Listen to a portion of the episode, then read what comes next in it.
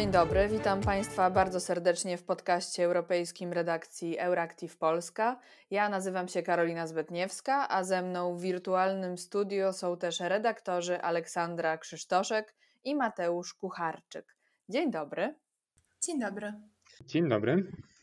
Wydawczyniami podcastu są natomiast Joanna Jakubowska i Paulina Borowska.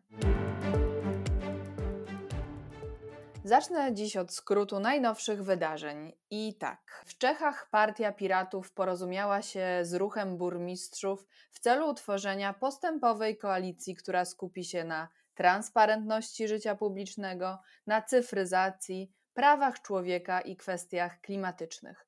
Według sondażu Kantar ruch mógłby dziś liczyć na ponad 20% głosów, a nawet pokonać rządzącą partię ANO premiera Andrzeja Babisza.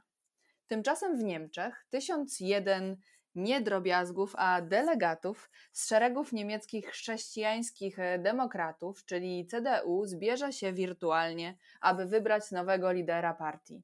Jest kandydatów trzech. Armin Laschet, premier nadrenii północnej Westfalii, Norbert Rüttgen, przewodniczący Komisji Spraw Zagranicznych niemieckiego parlamentu oraz Friedrich Merz, prawnik, milioner i były poseł, a także faworyt spośród wymienionej trójki.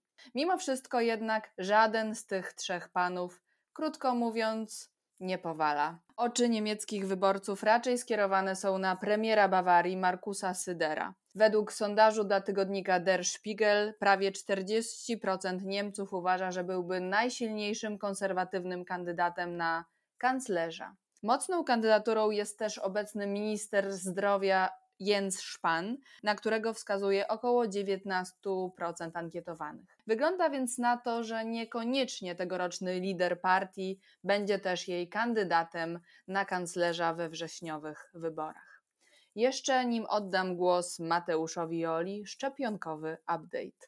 Komisja Europejska porozumiała się z francuską firmą Valneva w kwestii zakupu szczepionki przeciw COVID-19. Komisja Europejska zamówi 30 milionów dawek z możliwością późniejszego dokupienia kolejnych 30 milionów. Walnewa jest już kolejnym producentem szczepionek, z którym Komisja Europejska finalizuje umowę. Jak dotąd kontrakty podpisano z firmami AstraZeneca, Sanofi GSK, Janssen Pharmaceutica, BioNTech Pfizer, CureVac i Moderna. Zakończono także wstępne rozmowy z koncernem Novavax. AstraZeneca, wspomniana już wraz e, z Uniwersytetem Oksfordzkim, złożyła tymczasem też wniosek do Europejskiej Agencji Leków o dopuszczenie do obrotu w Unii Europejskiej jej najnowszej szczepionki. Decyzja EMA o potencjalnym dopuszczeniu tej już trzeciej e, szczepionki na unijnym rynku ma być podjęta nawet do 29 stycznia. Na początek Komisja Europejska ma zamówić 400 milionów dawek. Polska tymczasem e, w rankingu europejskim, jeśli chodzi o liczbę szczepień, liczbę dawek szczepionek, które otrzymali nasi obywatele per capita, jest dziś na dziesiątym miejscu w Unii Europejskiej. Na pierwszym miejscu jest Dania, na drugim miejscu są Włochy, na trzecim, ostatnim miejscu podium jest Hiszpania.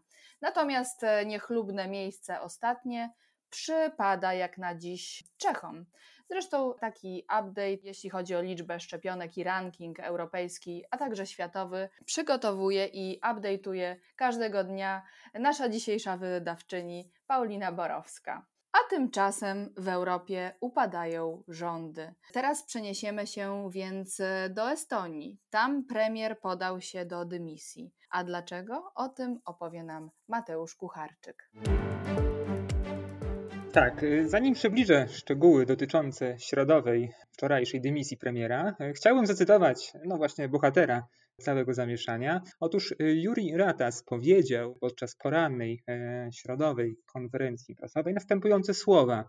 Cytuję: W polityce czasem trzeba podejmować trudne decyzje, aby rozwiązywać skomplikowane sytuacje. Polityk podkreślił, że jego decyzja zapadła w trosce o spokój polityczny i społeczny. Stwierdził, że to przejaw wysokiej kultury politycznej i potrzeby wzięcia odpowiedzialności w sytuacji wzrastających podejrzeń wobec partii.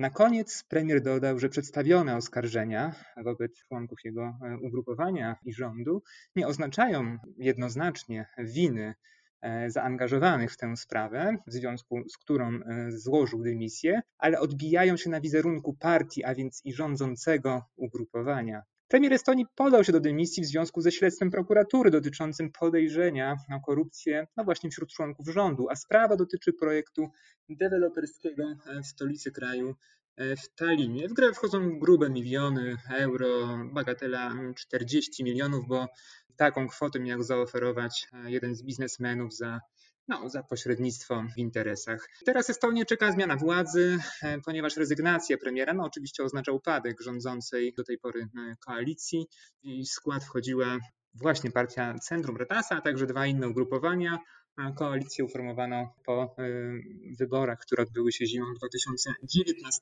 roku. Jak twierdzą estońskie media, jest raczej mało prawdopodobne utworzenie nowego rządu, w którym ponownie znajdzie się partia Centrum. Są więc dwie możliwości. Albo e, czekają Estończyków przyspieszone, przedterminowe wybory parlamentarne, albo powstanie nowy rząd utworzony przez partię Reform, która no, de facto wygrała poprzednie wybory, ale ale nie miała zdolności koalicyjnej. Dziękuję Mateuszu. Ze Estonii przeniesiemy się teraz do Włoch. Tam też trwa kryzys rządowy.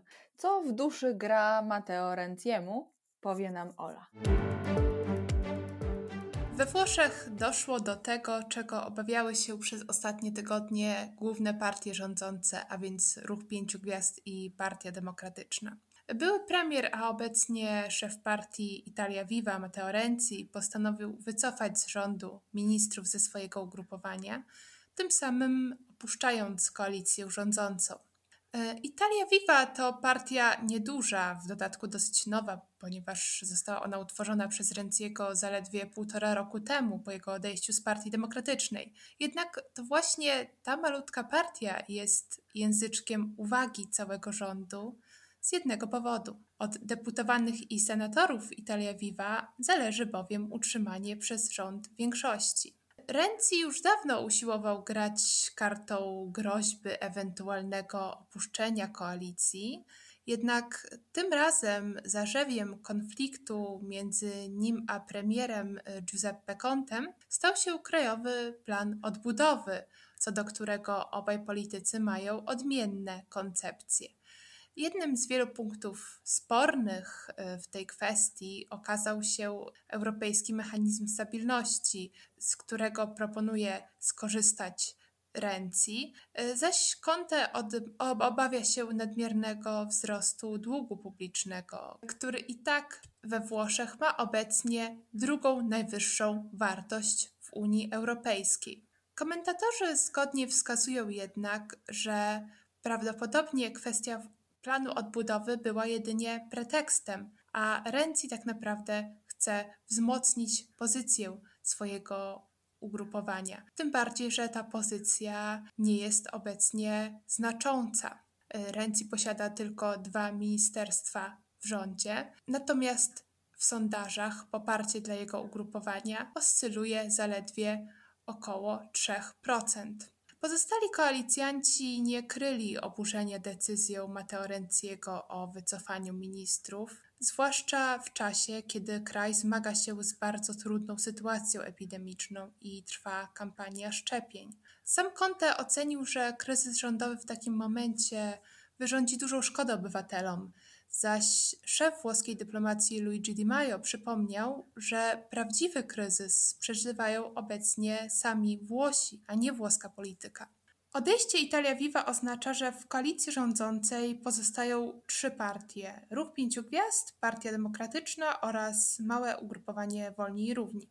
Pytanie brzmi jednak, co teraz zrobi rząd. Conte już wcześniej zapowiadał, że w przypadku odejścia Italia Viva zwróci się do parlamentu o wotum zaufania. W takiej sytuacji dużym problemem będzie jednak zebranie koniecznej większości. Choć pojawiają się doniesienia, że rząd Contego byłoby skłonnych poprzeć mimo wszystko kilku senatorów Italia Viva, a także kilku z partii Forza Italia Silvio Berlusconiego. Premier może też podać rząd do dymisji i liczyć na zdobycie chętnych do współpracy przy utworzeniu nowego gabinetu. Byłby to już trzeci gabinet, na którego czele stanąłby Giuseppe Conte. Tu także otwierają się drzwi do potencjalnej współpracy z Forza Italia. W przypadku porażki tych prób prezydent Sergio Mattarella może wyznaczyć rząd jedności narodowej, który bez wikłania się w międzypartyjne konflikty skupi się na wyprowadzeniu kraju z pandemii koronawirusa. Jako potencjalnego premiera w takim rządzie wskazuje się byłego prezesa Europejskiego Banku Centralnego Mario Draghiego. Najmniej prawdopodobną opcją w obliczu obecnej sytuacji epidemicznej są oczywiście wybory, których jednak nieustannie domaga się opozycja.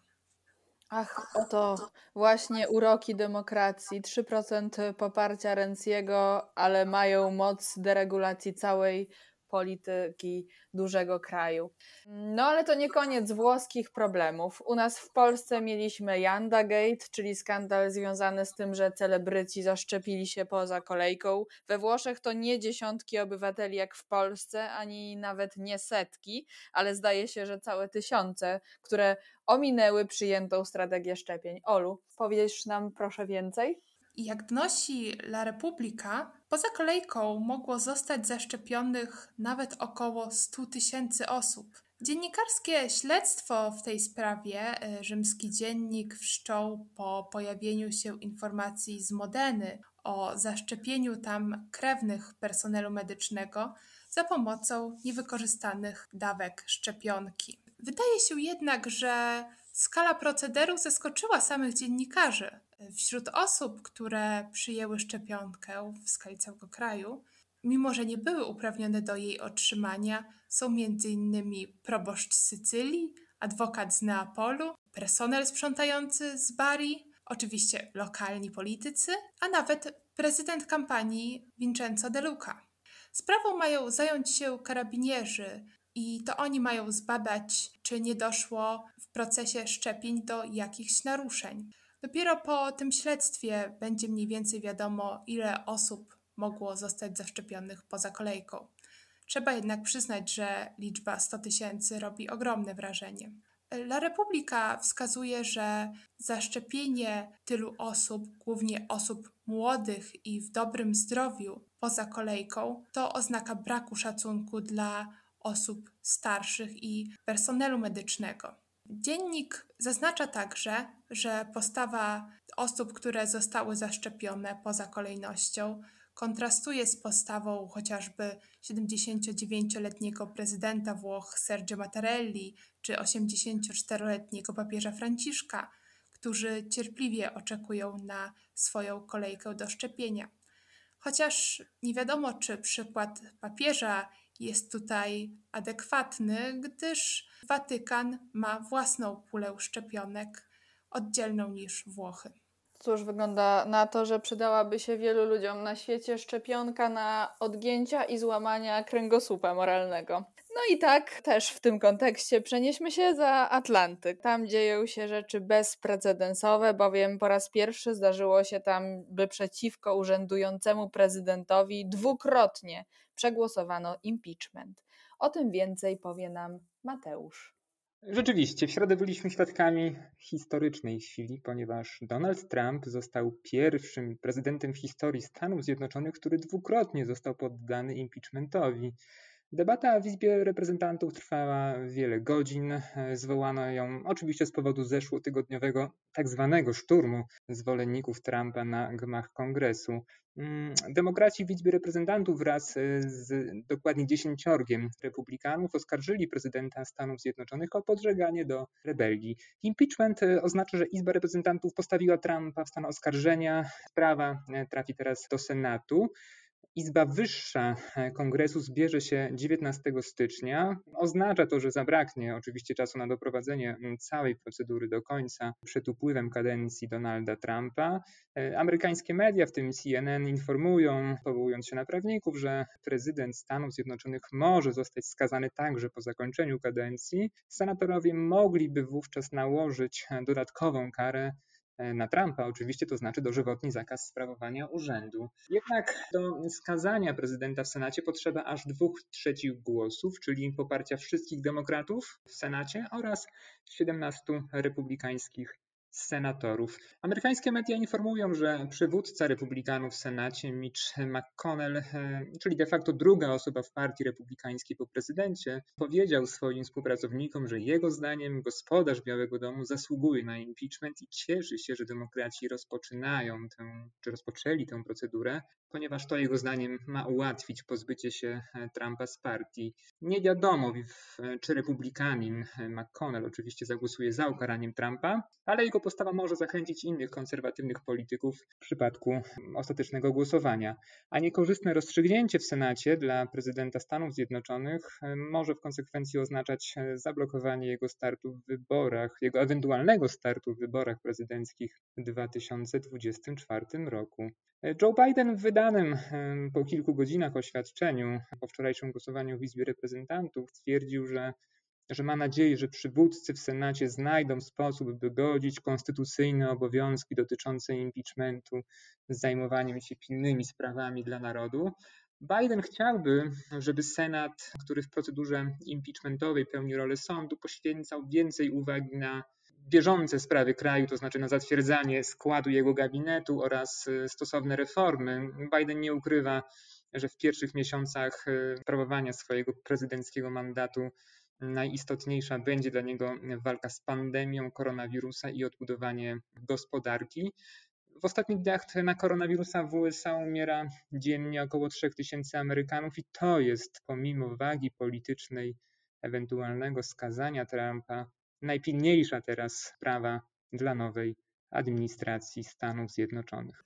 To prawda. Tak jak mówi Mateusz, Donald Trump zostanie postawiony w stan oskarżenia przed Senatem dopiero 19 stycznia, czyli w przeddzień rozpoczęcia prezydentury Joe'ego Bidena. Czyli też za późno, by doprowadzić procedurę impeachmentu do końca jeszcze za jego kadencji. Ann Applebaum dziś skomentowała na Twitterze, że ta długa przerwa między impeachmentem a procesem senackim może nie być takim złym pomysłem, biorąc pod uwagę, jak wiele jest jeszcze do zbadania, jeśli chodzi o szturm na Kapitol. Pytania, na które jej zdaniem należy odpowiedzieć, to: czy Trump planował użycie wojska? Czy kongresmeni Partii Republikańskiej z nim współpracowali? I co właściwie stało się z policją z Kapitolu? Warto przy tej okazji już na sam koniec przenieść się do Kalifornii. Z muzyką godną wielkich amerykańskich produkcji o jeszcze większych amerykańskich bohaterach, Arnold Schwarzenegger, czyli jak o sobie sam pisze dawniej Conan, Terminator i gubernator Kalifornii, Przyrównał szturm na Kapitol i aktywność neofaszystowskiego alt-rightowego ruchu Proud Boys do Nocy Kryształowej, czyli pogromu Żydów w nazistowskich Niemczech w listopadzie 1938 roku. Wednesday was the day of broken glass right here in the United States. The broken glass was in the windows of the United States Capitol. But the mob did not just shatter the windows of the Capitol, they shattered the ideals we took for granted. Ten były polityk republikański powiedział w obejrzanym już przez ponad 37 milionów ludzi, czyli prawie ty, tylu, ilu obywateli liczy Polska, że prezydent Trump jest przywódcą przegranym. Przejdzie do historii jako najgorszy prezydent w historii. Dobrze, że wkrótce będzie tak samo nic nieznaczący jak stary tweet. President Trump is a failed leader. He will go down in history as the worst president ever. The good thing is that he soon will be as irrelevant as an old tweet. Arni zacytował też byłego prezydenta Theodora Roosevelta. Patriotyzm to stanąć po stronie kraju, a to nie oznacza stania przy prezydencie. Myślę, że to prawda aktualna nie tylko dla Stanów Zjednoczonych.